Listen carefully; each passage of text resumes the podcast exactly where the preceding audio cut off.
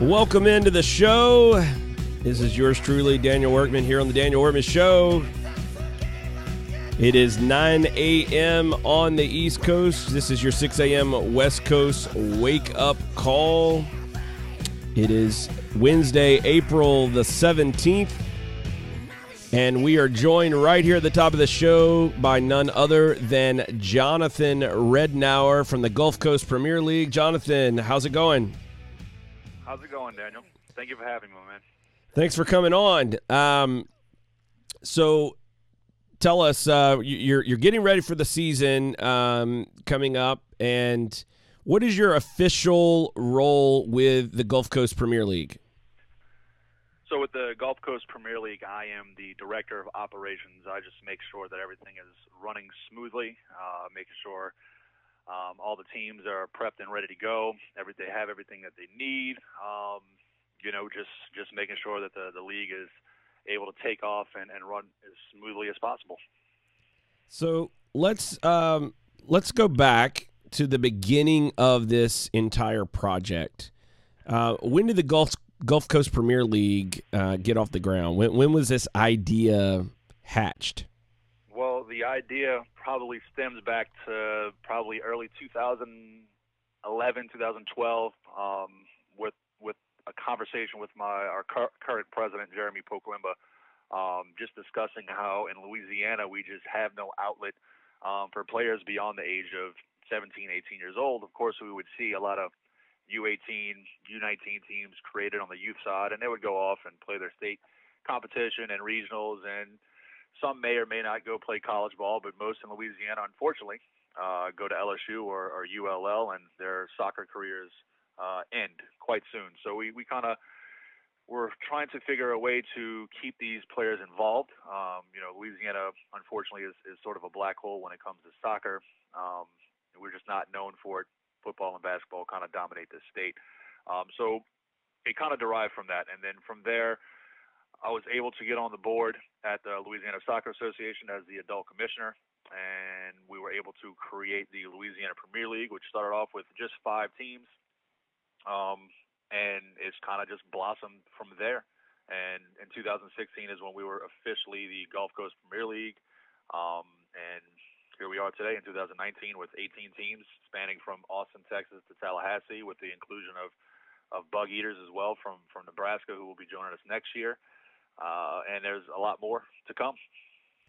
So before we before we jump into the um, expansion and and Bugeaters, l- let's let's take a second and kind of talk through what is the the basic structure of the organization in, excuse me in, in terms of um, you know the the league play when do you approximately start? When do you approximately end your your seasons with the Gulf Coast Premier League? So we are we are a summer league.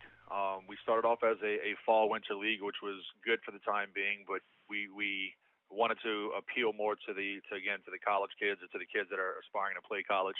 Um, so we are a summer league that starts uh, second weekend of May, which is usually when most of the NCAA players and NAIA players are eligible to play, and we end uh, usually the last weekend of July. This year, I believe the finals will be on the 26th. Um, but usually teams are, are getting going as early as, as February, March, starting to train, starting to get their rosters built, uh, scheduling friendlies, and yep, that's that's basically our time frame. So the the league itself how many games uh, with 18 teams are they just for the audience are they all playing each other or are they split into conferences or regions? How do you have the, the split or set up for the so, 18 so teams? we currently have three conferences. We have a west conference we have a central and a east. Uh, the west consists of six teams on the west side of our, our makeup um, being the austin team two Shreveport teams, two Lafayette teams, and our Alexandria team. And then Central, uh, both of our Jackson, Mississippi teams, both of our New Orleans teams, uh, team from Covington, and our team from Baton Rouge. And then on the east side, uh, Tallahassee, Pensacola, both of our Mobile teams, Port City, who are our current champions, and New Boys, uh, Hattiesburg. Um, so it's it's three conferences, and what we do is we basically just kind of do a double round robin inside of the conference, and from there we take the top two uh, I guess the highest seeds in, the, in the both uh, all three conferences, and then we have a playoff system um, set up to where there's uh, six teams that qualify. The first and second seed of the overall um, point system and goal differentials will have the bye. We'll go directly to the semifinals, and then we have it set up to where three will play six, four will play five, and the winners go on to play semis, and then on to the final.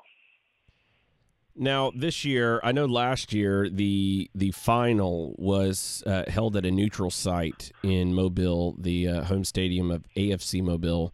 Um, are there plans this year for uh, a, neutral site final, and if so, where is it, it, or is it going to be held at the home of the the the team with the highest uh, point total in the regular season?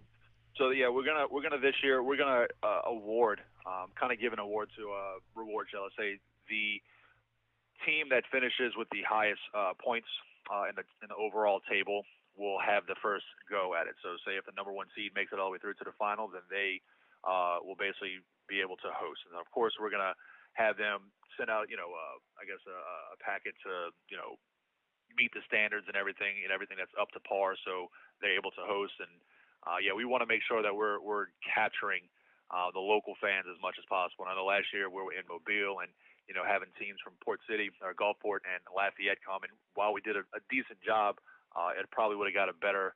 Um, you know, better better viewership and more attendance more attendance if it was in Gulfport or in Lafayette.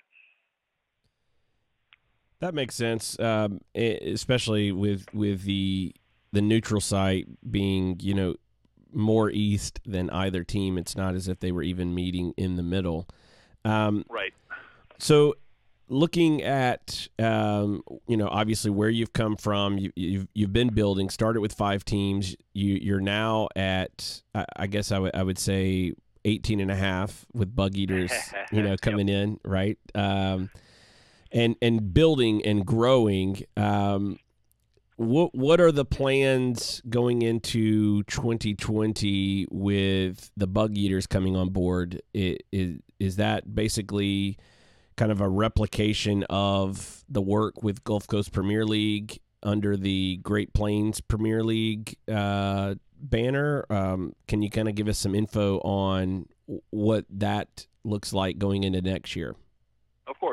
And I know the the Great Plains Premier League has has come on the scene, and a lot of people were excited, and and, and we've kind of had to take a step back for a second to to really make sure that we're doing this correctly. So the Great Plains Premier League is basically going to be uh, replicated as as the Gulf Coast Premier League is, uh, but in the Bugeaters region. And so I guess overall our, our mission is to kind of help facilitate and help create these regional models because me personally and and so most of the board for, for GCPL believe that the regional model at the amateur level um, is needed. We, we need a little more cohesiveness when it comes to, to local teams working together.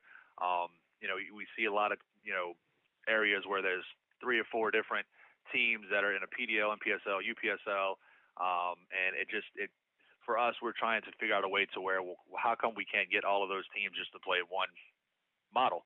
And, and therefore, we're not having to worry about other teams traveling so far, when you have teams in your own backyard, we should be able to kind of all work together um, and work on the same page. So that's kind of where our, I guess, our, our ambition comes from is, is to kind of set up and create a regional model that will, again, attract uh, more of these these areas to, to stay within their region um, and kind of build from there. I mean, you know, again, Gulf Coast Premier League came from the Louisiana Premier League, which was only five teams in Louisiana, and here we are now.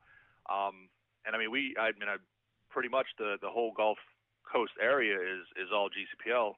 Uh, unfortunately, the Jesters had to, to fold, and, and the Louisiana uh, Shreveport Rafters had to fold as well. So, you know, other than Mississippi Brilla, I mean, we are, you know, the only league um, that is set up down here, and it's and it's for a reason because again, our, our model, our approach has always been let's let's make sure that our clubs are able to to sustain themselves without forcing them to pay high fees or forcing them to travel halfway across the country to play in a, a national championship. And um, you know, each year teams are able to come back and they're able to, you know, not have to, to break the bank just to, to play at the amateur level, which guess for us is, is something that we we truly value is, is making sure that our teams are, are sustainable because um, it's a shame to watch teams come and go as quick as they do in certain leagues. And um, we, you know, with the regional model, and that's kind of our, our approach is to make sure that there's sustainability with our clubs. So, the the footprint of the Gulf Coast Premier League is you, you do have a little bit of an outlier right now in Texas, but right. you have a heavy concentration of Louisiana, Mississippi, uh, a couple in Alabama, and then now you've got two in Florida. Um, when you're looking at a regional league, do, have you guys kind of sat down and, and said, okay, hey, here is kind of our, you know, circle that we're looking at, our kind of boundary or, or um, you know, distance from end to end when we're when we're setting up the the GCPL, when we're setting up the Great Plains Premier League, when we're having conversations with other clubs around the country. Um, have you guys had that conversation about what what you're trying to build towards in that respect to, to keep the travel down uh, and and keep clubs uh, uh, operating expenses a, as affordable as possible? Yes, yes. So we have spoken with other clubs from around the country, and, and they're very interested in kind of what we're doing with the Great Plains Premier League, and um, they feel as though that that particular model and what the GCPL has done is is doable in their area. And so we have been talking with other groups, and and we've been speaking with them carefully, making sure that we kind of understand exactly uh, the demographic of where they are, and obviously the, the, the geography of where they are, and you know I, I personally like to go on Google Maps and kind of sit there and see, okay, what city is is you know how far is this? What's the travel time? And I kind of do that, you know, every so often to where I can kind of get a better understanding of the landscape. And so yeah, we have kind of sat down with a map and and sat there and said, okay, this is the area that we want, and then we'll kind of keep it contained here. And and so we've done that um, to an extent. Now, obviously, as we're continuing to talking to clubs and new as new clubs continue to approach us, um, you know, it, it kind of changes here and there, but there is a, a kind of a blueprint set in place. Yes, we do have that, and um, we feel as though that it, it will be successful once we can kind of get it all off the ground. If if the the Gulf Coast Premier League and the Great Plains Premier League and other regional leagues like the Mountain Premier League um, and, and and others around the country are um, building in in areas across the country. Um, if if all of those leagues were on the same level of a pyramid, you know, obviously in the amateur space there isn't a pyramid, um, and and you could actually say that we don't have a pyramid at all in U.S. soccer because the first, second, and third divisions are not connected. So we, we don't really have I, I don't really know what to call it but it, I, I don't know that you can even call it a pyramid at this point but if there was a pyramid and it was connected and um, even if it was started out uh, at this regional amateur league uh, level as as a kind of first phase hey let's connect together horizontally all on the same level um, how many regional leagues do you would would you foresee uh, coming together to to provide coverage for the country? Is it 32? Is it 64? Is it 16? Kind of have you guys had any um, conversations internally about how many of these leagues like the GCPL are needed to to be able to provide access across the country? Um, I think that's kind of a, a very tricky question to answer in a sense to where there's different levels of, of, of clubs, you know, and, and even in the GCPL, there's clubs that we feel as though that are pretty much kind of pushing on our ceiling and they're, they're kind of wanting to, to spread their wings and fly. And we support that and we, and we try our best to, to um, help them get there and also bring the level up of the GCPL, but without also forgetting, you know, the little guys that are, that are trying to create something in a very hard market to do so. So when you kind of look at that in a sense, um, I do feel as though, and, and me personally, I've always enjoyed the Bundesliga setup um, all the way down into their regional regional liga, and, and it's always been great to kind of look at their model and how they were able to, over the years, um, get to where they are. And so I do feel as though that yes, I think 16 regions in the U.S. Um, can be done at the at the Division Four, Division Five level. I personally feel as though that we need to get to a point where Division Four is a true semi-pro, to where we are actually paying players um, and and able to have a longer season.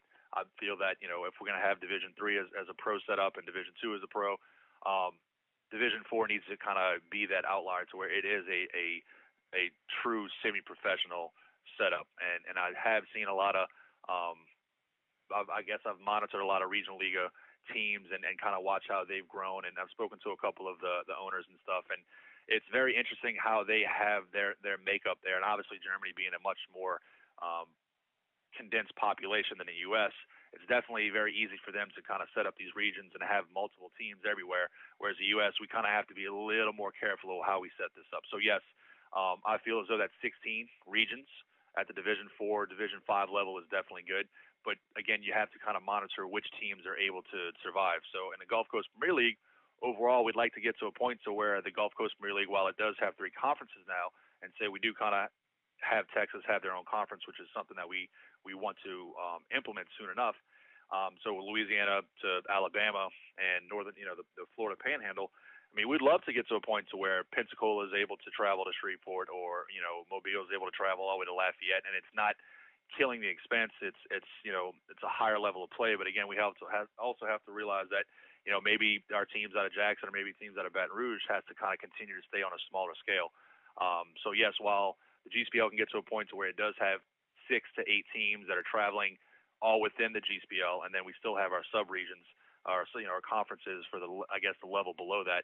I think that's something that needs to be kind of looked at, and that is where the question kind of gets tricky because in Florida it does look like there are teams that could probably already set up that model to where Florida can play um, from Miami to Jackson, uh, Jacksonville, and, and teams are set up like that. To whereas other areas not so much.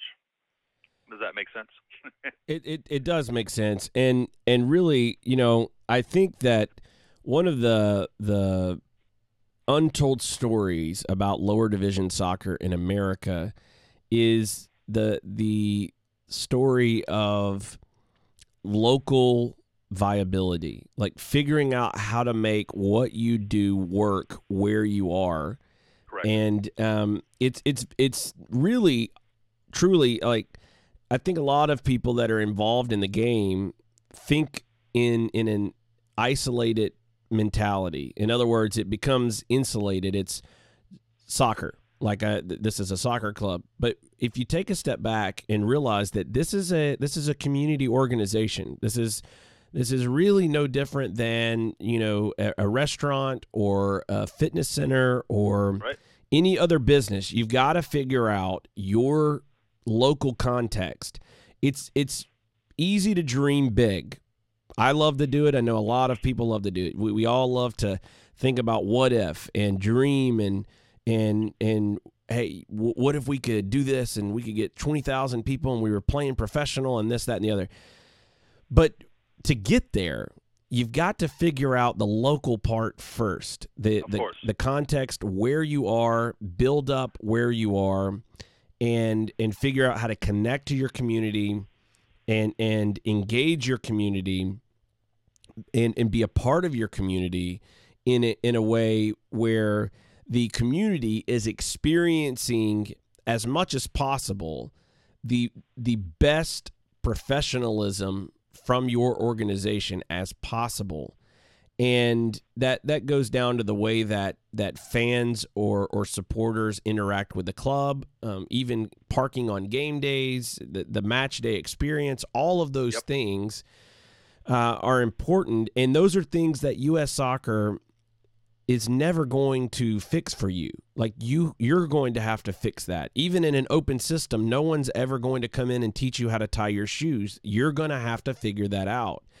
And and, and so I the, the the the the thing I see across the country in lower division soccer is there are a lot of clubs who are, you know, woulda coulda shoulda wished things were better, hope things get better but they they don't ever really look in the mirror and figure out hey what can we do right now to to be better today than we were yesterday and and and if we can get to a place to where clubs in the GCPL, clubs in the Great Plains Premier League, uh, possibly a future um, Texas version of the GCPL, and, and and so forth around the country. And these clubs begin to to not only enjoy the regional play, but be able to build the the quality level on the field and at the same time the quality level off the field. I, I think that when we when we get to that place, I think there's a lot of doors that begin to open, in, including uh, extending the season, getting to a place where you you do find teams that can begin to entertain, you know, semi-professional, uh, and even have real aspirations of becoming fully professional because of the work that they are doing. You know, they're, they're right. at that point they're bringing in three, four, five, six, seven thousand fans to a match, and and you know I look at uh, a region of the country uh, in college sports, the SEC, and you look at the footprint from Texas all the way to the East Coast up to Kentucky, and you look at at the the teams and that that play the schools that are in this conference I, I think down the road you could see a collection of say you know four five six of these regional uh, leagues come together at an even higher level with a footprint that would kind of mirror that SEC footprint and, and see an incredible product on the field as well as off the field right. um, that could build and build right out of a league like the Gulf Coast Premier League. That is correct. That's kind of always been our. I guess one of the the examples I, I use is you know we live in SEC country when when you have and I mean you you live in and and you know southern Alabama so you've probably seen uh, how crazy it is when it comes to college football in this area and and you know going to Baton Rouge for an LSU game day um, especially when I mean they, they could be playing anybody but you know especially when they're playing the big dogs Alabama Auburn Ole Miss. I mean, that whole city is just uh, shut down. It's electric. Everybody's in their purple and gold, and you know, even people that have never attended LSU are just completely, um, you know, just fans of of of that. I mean, because again, it's a community-driven thing. It's something that LSU has done, and it's it's been here for quite some time. And the game day experience is, is uh, you know, I, I personally have always enjoyed myself when I went to LSU games. And I'm not really that big of a fan, but you know, it just it's something that it's entertainment and people that's that's what re- they really want and it's community driven and, and it makes you feel like you know you're it's being represented and you're I mean LSU is representing all of Louisiana when they play and that's how everybody feels. Um, so that's kind of what we're trying to get our teams to understand and try to replicate is that you know there has to be a community to it. There has to be something where somebody can go out there and say I'm I'm proud of this team representing us. Um, you know in England they have boroughs you know Everton and Liverpool literally you know a mile down a road from each other, but you know, there's it's it's just they're representing that part of, of town, and it's been like that for quite some time. And I think the U.S. just hasn't tapped into that yet. And I feel as though with the regional model, um, it's it's a better chance to start, even if it's at a low grade scale, which we are. Um, over time, 20, 30, 40 years, yeah. I mean, there will be people. AFC Mobile, you know, 20, 30 year old AFC Mobile fans, and I've been a fan since I was five years old, and he's bleeding maroon and yellow you know. So that's that's kind of where we we want to get to. So you've you've got a, a new team that is joining the league this year, right there in the heart of New Orleans, FC New Orleans. And I saw uh, news uh, a couple weeks ago, I believe, where they had an exhibition match and right. had uh, more than fifteen hundred at the at the at the match. Is that correct? I was at the match, and I would probably say, knowing the size of the stadium and seeing the people, yeah, it's, it's, it's I would probably say it's close to accurate. So that that club and that team, uh, it, this is their first season in operation. Um, is that correct? This is their first year, yes, on the GCPL. They they they are a they have been for the last I would say two or three years a local club playing in, in the Hispanic League, and um, I think their owner just kind of wanted to elevate um, not only the level of play on the field, but also, I guess, the game day experience. Um, and so that's how we connected. That is that's fantastic, and they they will be in the Central Conference, correct? Is that is that yes? Right. So um, you have FC New Orleans that's come in. You you've got AFC Mobile. This will be their third year in the Gulf Coast Premier League. That is averaging around a thousand plus uh, for their attendance, um, and and you you've seen obviously your your champion last year, Port City, um, drawing uh, what around five hundred. They, I, think they, I think they average five hundred. Yep. So th- there's obviously a lot of opportunity for growth in the league uh, at each club's stadium site in terms of attendance but you you see positive momentum there where the league is growing. It's it it's literally growing up before our eyes. I, I remember I remember the uh, the Louisiana Premier League. I someone actually approached me um, years several years ago before you guys became the Gulf Coast Premier League, and and said, "Hey, you you should check you should check these guys out. They're doing some really cool things." And so I just kept kind of watching uh, and and observing to see what was going on, and and then it became the Gulf Coast Premier League, and then obviously the AFC Mobile guys uh, came together and jumped in, and then and then last year the the Gulf Coast Rangers.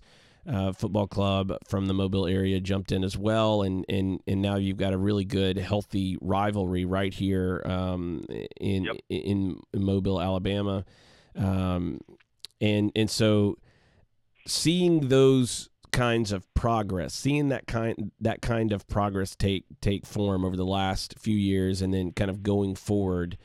Next year with 2020, you're looking at the um, you're you're looking at the the Great Plains Premier League uh, coming on board and um, getting launched. Uh, how quickly are you looking at other leagues like in Texas or any other place? Well, depending on depending on the interest. So so far we we have three other regions that that have reached out to us um, that have strong interest. Now it's only one or two clubs at the moment. And again, you know, our our approach has never been to. I've never approached a, a different leagues teams. I not, I just feel as though that's not something um, I want to kind of open that can of worms. So if if a team approaches us, club approaches us, then then we're happy to talk to them and, and you know make sure that what they're trying to achieve aligns with what we're trying to achieve as well. Um, so with that being said, there are there are three other regions with with two one or two clubs in each of those regions that are very very interested in creating something like the GCPL in their area, and we're we're willing to help them. So uh, depending on, I guess the um, if we can find any further interest, because again, I think six teams would be a great start for each region. It allows everybody to play at least ten games. Um, that's kind of our goal. So Great Plains is, is our main focus, uh, being that we have we have a, handful of clubs already kind of talking to and, and in the process. Um, but if if we can expedite the the other regions and, and start finding some other interested clubs that we're you know we're looking to align with, and then I think we possibly could have four new regions um, starting next year. That is fantastic. Um, in in looking ahead on a macro level with the country, you you you have the amateur space. It's been a little bit. Well, I, I, I wouldn't say a little bit. It has been a lot chaotic, right? Um, you have you have like herding cats. Yes, it's uh, you, you know. I, I said this to someone the other day. Lower division soccer is lower division soccer because it acts like lower division soccer. Um, yep. and, and so the, the, you know the biggest uh, hurdle to me uh, in terms of progress is um, you know, doing the best that you can where you are, like figuring out how to become more professional uh, within yourself. Obviously, the structure of, of American soccer is what it is. It's not good and it needs to change. There needs to be major reforms in, in the whole landscape of American soccer.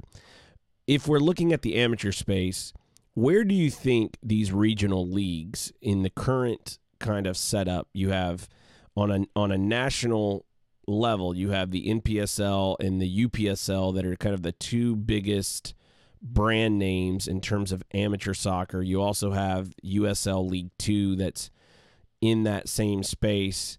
Um, although I, I, think they've been trying to kind of brand that in a way where they they're, they're at least from a branding perspective, marketing perspective, trying to present that as a semi-pro league.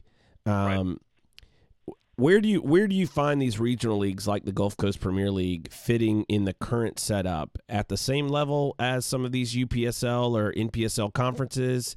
Above that level, below that level, kind of what are your thoughts in terms of where the GCPL and other leagues like the Great Plains Premier League and, and others fit in the current landscape? Um, I guess I'll be biased. I'll say that we're pretty much on par. Um, but I'll, I'll also take it. You know, I'm not going to be naive and, and say that. Um, you know, clubs like Chattanooga and, and Detroit City have have prospered and, and really exploded in the MP, NPSL model. And you know, for us to say that we've achieved that, we haven't. And um, you know, credit to credit to NPSL for you know able to to create that model. And I know they started basal off as a regional league, if I if I remember correctly, in California, and then they kind of grown into what they are as a national model now. Um, so when it comes to, to where we are in that landscape, i would like to say that we're on par, um, with a little caveat, I guess you would say, with, with some of the bigger teams, uh, such as the Cosmos and Detroit and, um, you know, Chattanooga definitely being on another level. Obviously, with their, their pro ambitions, they, they are on another level. So, um, but when it comes to the level of play, you know, our, we've had a couple of our teams go out and play some NPSL teams, and um, you know, AFC Mobile has been quite ambitious, uh, playing against some of the the uh, southeast NPSL um, teams, and you know they they had a, a rough go against uh, Atlanta Silverbacks, I believe, last year, but you know showed fairly well against the Jesters, and then this year they they travel up to Chattanooga, so we'll see how they do. Um, so I think the level of play on the field is quite similar across the board, being that we use a lot of our our college guys, and um, you know we're we're starting to see a lot of teams stack up with staff, and the training schedules are starting to get a little more intense, and um, it, it's starting to become you know a, a routine now to where you know I guess uh, teams are taken a little more seriously on the field. So the level of play has definitely risen, and I feel as though that when it comes to the level of play, we're pretty much on par. Um, I would I would say we could throw GCPL teams into the NPSL, and they'll probably be middle of the pack. Some may rise, some may fall, but I don't think it would be a complete blowout. Um, when it comes to off the field, sure, I think the, the NPSL teams and, and League Two teams do a, a great job of marketing and you know, if you look at some of those websites, some of their social media campaigns, I mean, they do a great job. They treat it professionally, and we're still kind of getting there. Again, we're very low budget, so working working towards that is, has definitely been a challenge. But a lot of our teams have have stepped up to the challenge and have done a great job. And um, each year, we're starting to see a lot, you know, a lot more of our, our teams kind of take that challenge on, and um, we're starting to get up to par. So moving forward to 2020, as we start accepting new teams, it will kind of be a little more uh, seclusive. Uh, you know, there'll definitely be a more of a vetting process, making sure that these these clubs are set up not only on the field but off the field and, and professionally ran. So by 2020, I'd like to say that we are completely on par with with the rest of the national model.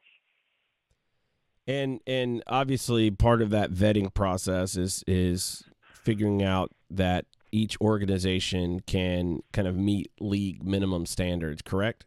Right, that's correct.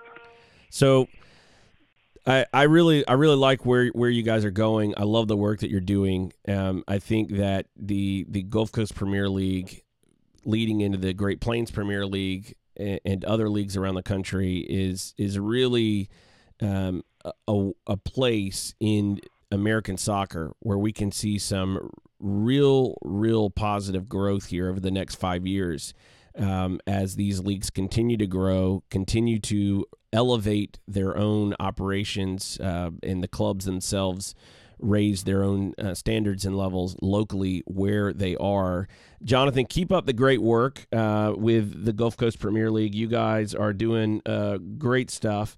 And um, I'm really, really happy that uh, you, were able to join the show today. And as we get closer to the season, uh, look forward to having you uh, back on to kind of talk about some of the upcoming matchups.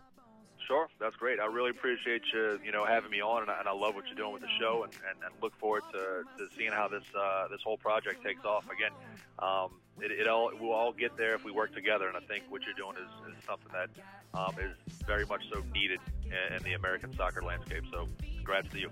Well, appreciate it. Uh, thank you so much for joining the show, and uh, look forward to having you on soon. Thank you, Daniel. All right, man.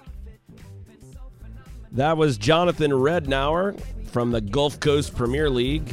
I'd like to thank Jonathan for coming on the show. Uh, he is uh, doing some great things along with everyone else at the Gulf Coast Premier League, and um, the, it is exciting to see uh, organizations figure out how to to elevate soccer in their area, and they're taking it uh, uh, on themselves. They're rolling up their own sleeves and making stuff happen, and it's incredible.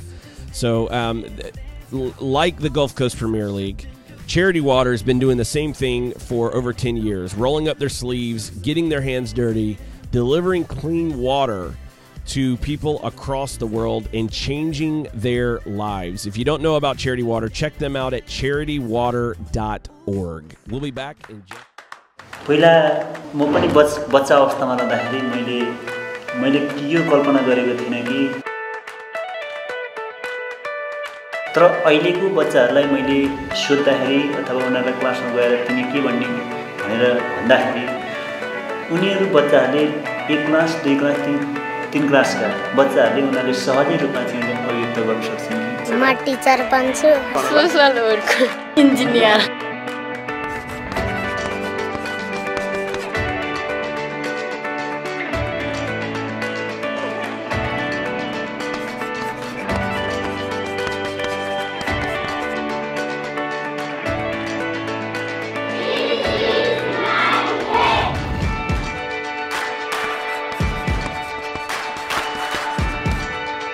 I am to be a pilot. Obviously, I'm a police one.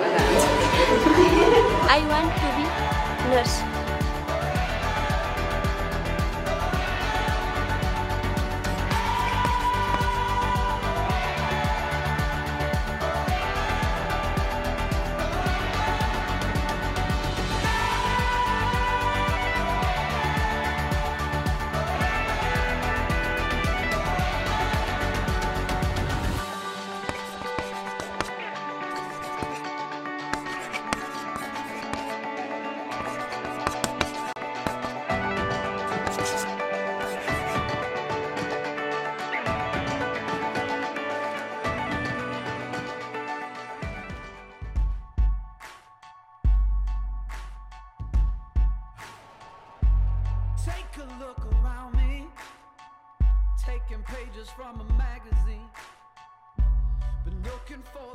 All right, welcome back to the Daniel Workman Show. This is yours truly, Daniel Workman. I'd like to thank Jonathan Rednour for joining us from the Gulf Coast Premier League.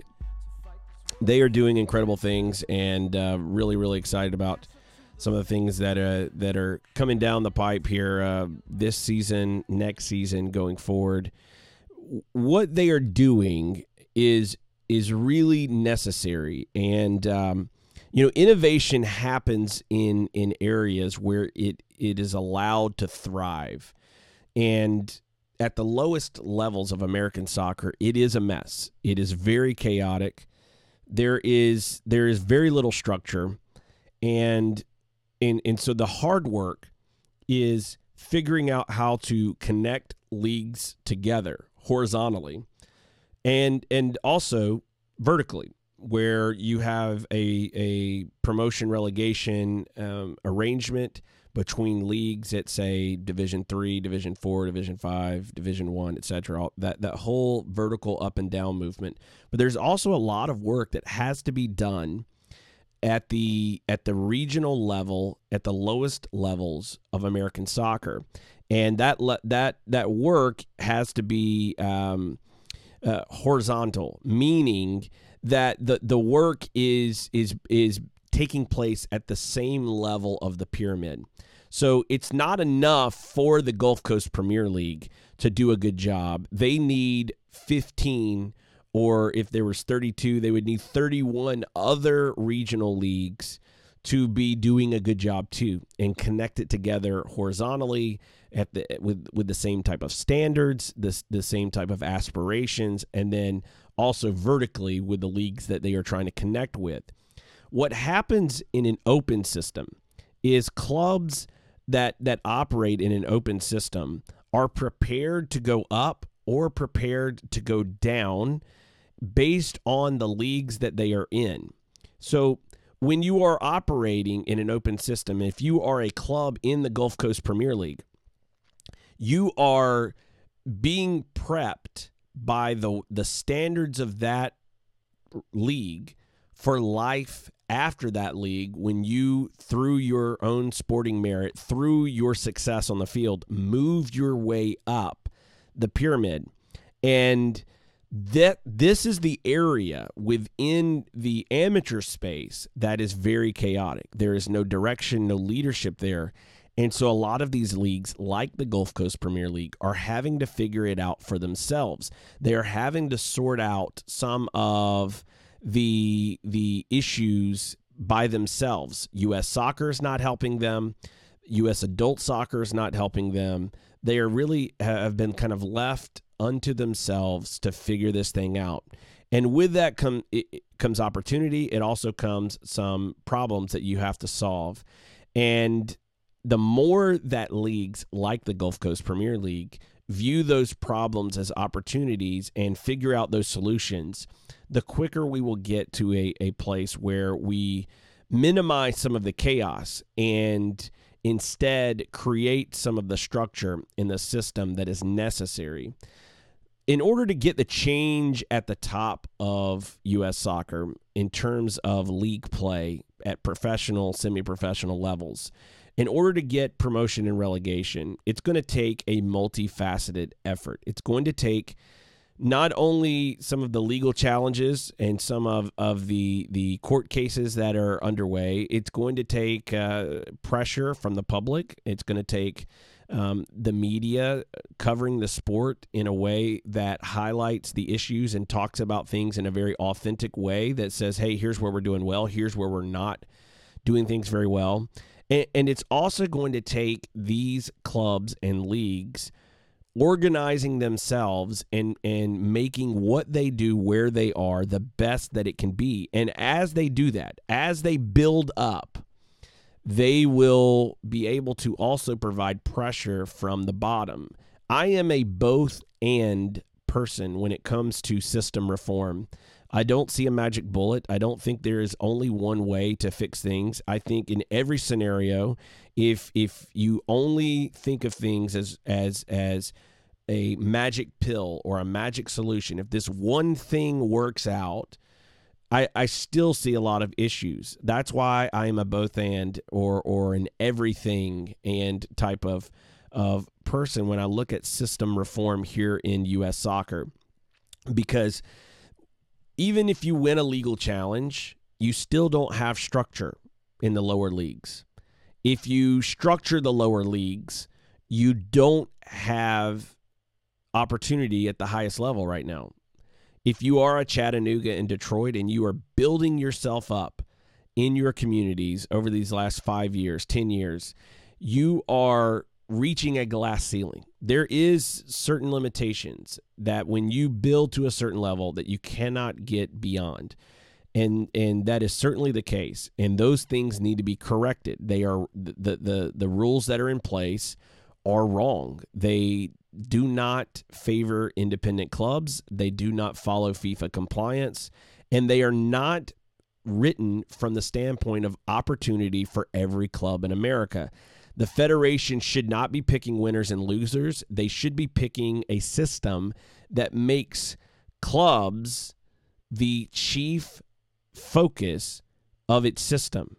And an open system does that better than anything else in the world. It allows the clubs to build where they are as big as they can be and reach the level that they can reach on their own and let whatever happens on the field prepare them for life in the next league and work their way as far and as high and as ambitious as they possibly can. And if they fail, they fail. It's life. It's just like any other business in the world. If you do a good job, you get rewarded, you have profits, you grow, you build. If you don't, you go out of business. That's how clubs should be allowed to operate. Right now, that's not the case. You can build, you can grow, you can reach a glass ceiling, and then you, for no fault of your own, are not allowed in to the gentlemen's club. You are not allowed in to the top levels of the U.S. soccer system. And that is the issue at hand on the highest levels. But at the same time, even if you fix that issue and you have not fixed the lower leagues and the lower leagues have not figured out how to do what they do better and figured out as clubs how to do what they do better, then even if you unveil an open system from US Soccer and you say, here are the regional competitions, here is everything in, in terms of a pathway for a club, a player, a coach. We are allowing everyone in by your own merit. Go and get it done. If you have not already been working to build up your level of professionalism as an operation, as a club, as an organization, you are going to be ill prepared to take advantage of those opportunities. And so, building at the bottom, building in the middle, building at the top, legal pressures, other campaigns like the letter that Chris Kessel and I have been uh, working on is is necessary to create change in this country. It, it's necessary to create reform. Uh, as a matter of fact, if you are a club or an organization here in America and you want to see every club have an opportunity to reach for the stars, you should go check out this letter. It's at wrk.mn forward slash letter. We've seen more than 300 clubs and organizations sign on to this letter that's basically asking for a conversation with U.S. soccer to begin surrounding the implementation of promotion and relegation as required by FIFA. FIFA requires the the the entry into a league to be based on sporting merit, meaning your your quality of play on the field. Your record is what your record is. And if you win, you move up. If you're really really really bad, you go down. And in that system, gives access and opportunity to every club, no matter where you're from. You might be in Boise, Idaho.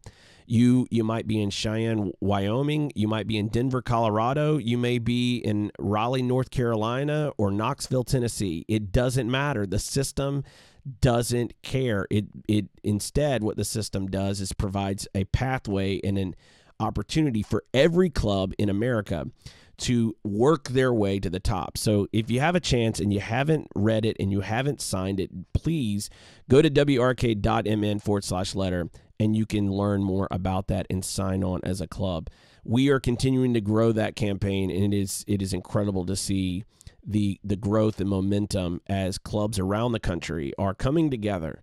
And that's the key, coming together to make a difference, to build up American soccer the the path forward for American soccer is a path of unity. It is a path of coming together.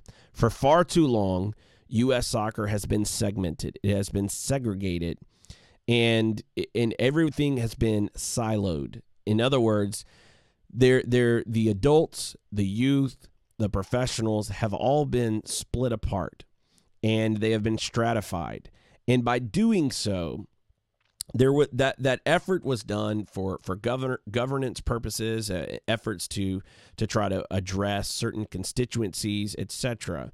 But when when U.S. Soccer went down that path of segregation and segmentation, what happened as a result of that was was much more destructive than any problem they could ever solve, because the the result of segmentation, the result of of of splitting apart adult, amateur, youth, professional soccer and other organizations and other constituencies within US soccer by segmenting them into separate things now you have split necessary things apart we have told a generation of clubs who have been founded that it's okay and it's actually preferable if you start your club as a single team with no generational mentality.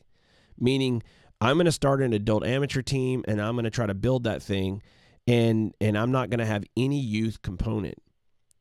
What we are doing when we when we have taught ownership groups and supporter groups that this is okay and this is the way to build a club what we have what we have done is is taught them the wrong definition of a club. A club is generational and it is it is also local.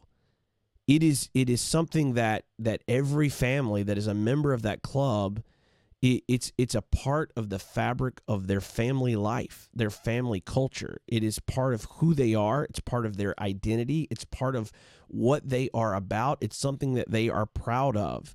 And when we divorce that, when we separate out youth and we separate out adults and we segment everything and we say, look, you are off on your own or you are off on your own over here. You do your thing, you do your thing, and, and you stay separate. When that happens, we run into issues of of several several categories.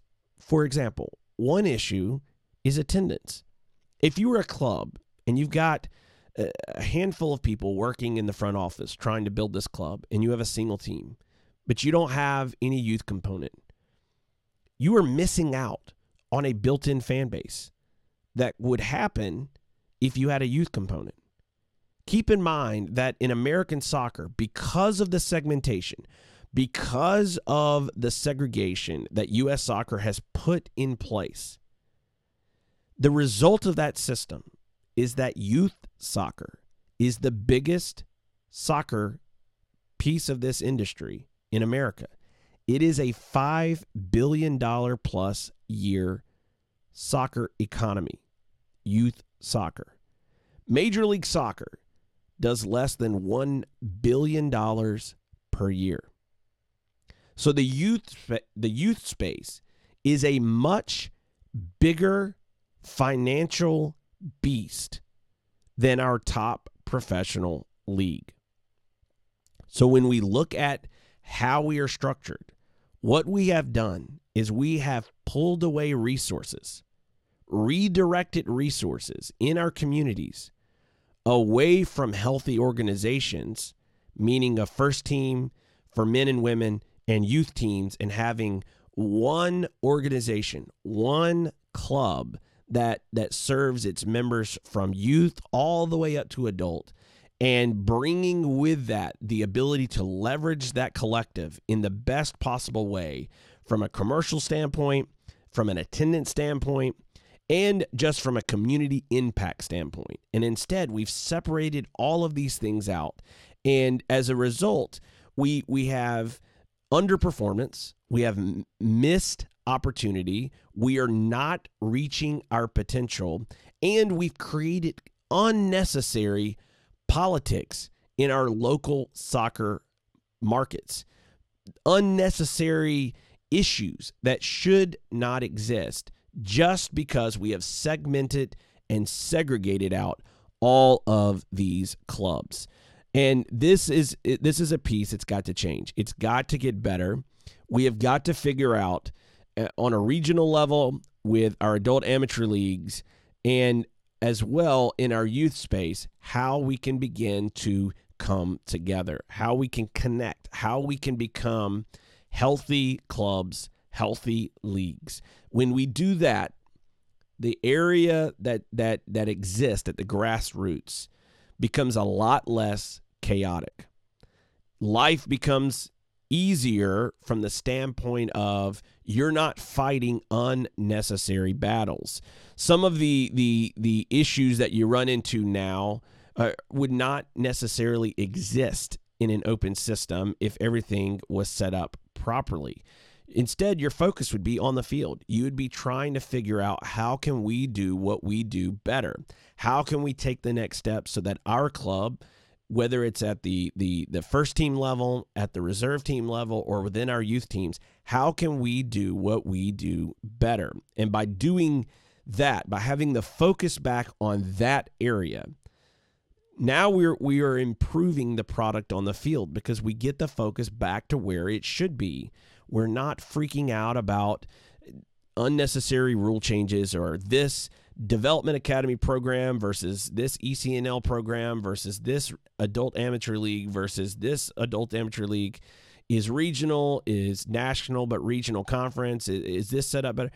Instead everything becomes back to the, the the focus of on the field product and on the field development. And and at the same time your off the field work then is focused on making your club better, preparing your club for life at the next level, whatever that may be. It may be playing at a higher level within the same league the next year. It may be getting your club back up to where it was before, or it may be enjoying life in a new league at a higher level and and with a a bigger um, regional reach.